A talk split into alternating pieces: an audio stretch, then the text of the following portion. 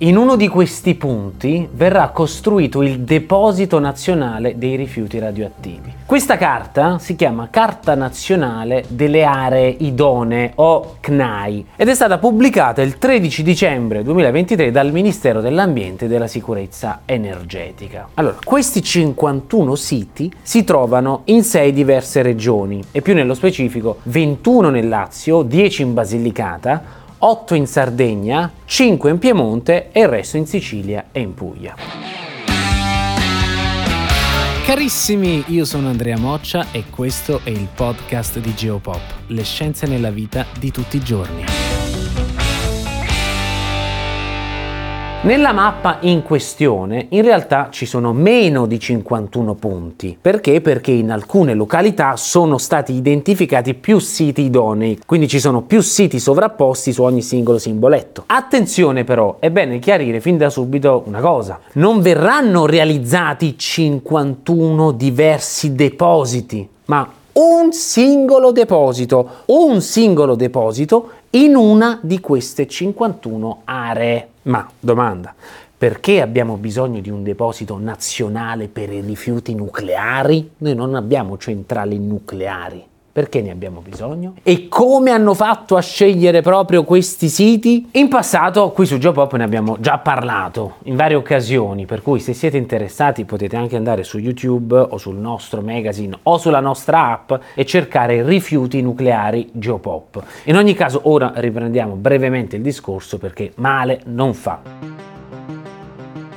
Al momento in Italia, a differenza di altri paesi, non esiste ancora una struttura in cui sistemare in modo definitivo i nostri rifiuti radioattivi e non va bene perché l'Unione Europea ha imposto che ogni paese tratti all'interno dei propri confini i propri rifiuti radioattivi. Si costruirà quindi un deposito nazionale nel quale finiranno sia i materiali legati alla dismissione delle ex centrali nucleari italiane, e questo copre più o meno un 60% del totale, sia i rifiuti che derivano dalla ricerca, dall'industria e dalla medicina nucleare che tutt'oggi continuano a essere prodotti in Italia e che continueranno a essere prodotti anche in futuro. Complessivamente quindi verranno ospitati 78.000 metri cubi di rifiuti radioattivi di livello basso e medio-basso e oltre a questi 17.000 metri cubi di rifiuti ad attività medio-alta e alta. Pensate che oggi una buona fetta di questi rifiuti, soprattutto per quanto riguarda le ex centrali nucleari, è stoccata in Belgio, Francia e Regno Unito. A questo punto cerchiamo di capire come sarà fatto il deposito nazionale. Questo deposito nazionale ha innanzitutto come obiettivo quello di ospitare 78.000 metri cubi di rifiuti radioattivi di livello basso e medio-basso. Questi verranno inglobati in una matrice cementizia all'interno di un contenitore detto manufatto. Questo a sua volta verrà inserito in una struttura di calcestruzzo armato all'interno di una matrice di Malta che prende il nome di modulo. Questi moduli verranno poi inseriti in un'ulteriore barriera di calcestruzzo armato detta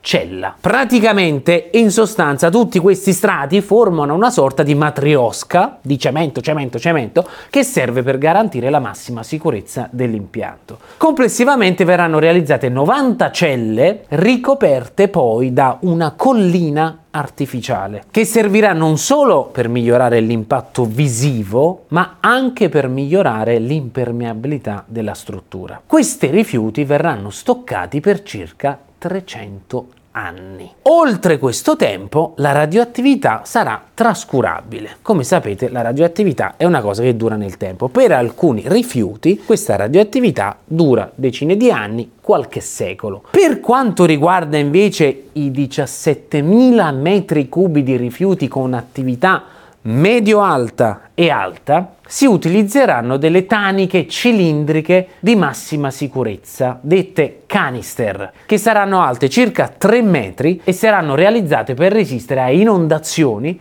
esplosioni, incendi e terremoti. In questo caso si tratta di un deposito temporaneo, attenzione, temporaneo, in attesa poi di un deposito geologico per lo smaltimento in via definitiva, di cui al momento se ne parla ancora poco e sembra una cosa purtroppo ancora un po' lontana. A questo punto sorge spontanea una domanda, come sono state scelte le località presenti nella carta?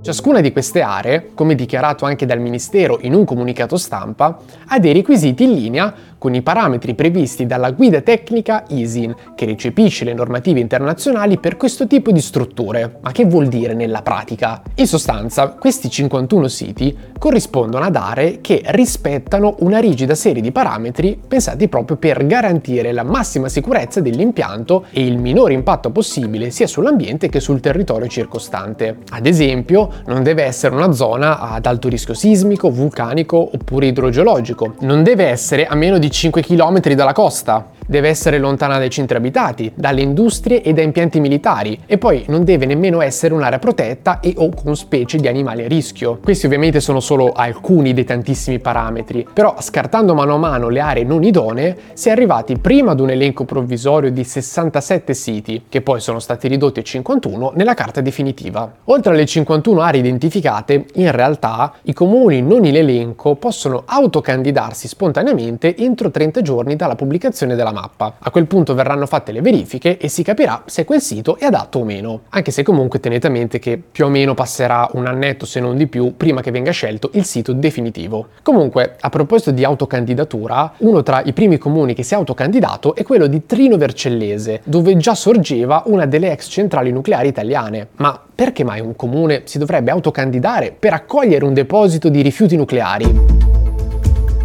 La risposta è legata principalmente agli incentivi statali che verranno forniti al comune selezionato, oltre alla presenza di migliaia di posti di lavoro da qui ai prossimi anni. Poi, oltre al deposito nazionale, verrà realizzato anche il parco tecnologico. Che cos'è? Si tratta di un centro di ricerca per svolgere delle attività nel campo della dismissione delle centrali nucleari. Non solo, anche della gestione dei rifiuti radioattivi e dello sviluppo sostenibile. Infine il progetto prevede anche l'attivazione di collaborazioni internazionali. Ovviamente siamo consapevoli del fatto che questa è una questione estremamente delicata e infatti al momento dei 51 siti individuati, nessuno ha risposto in maniera positiva. Questo rientra nel cosiddetto fenomeno NIMBY, cioè che nessuno vuole un certo tipo di opere che sia un deposito nucleare, un'azienda, una turbina eolica un cavalcavia, eh, non si vuole che venga costruita accanto a casa propria, nonostante si tratti di strutture strategiche a livello nazionale. In ogni caso, quando verrà stabilito il sito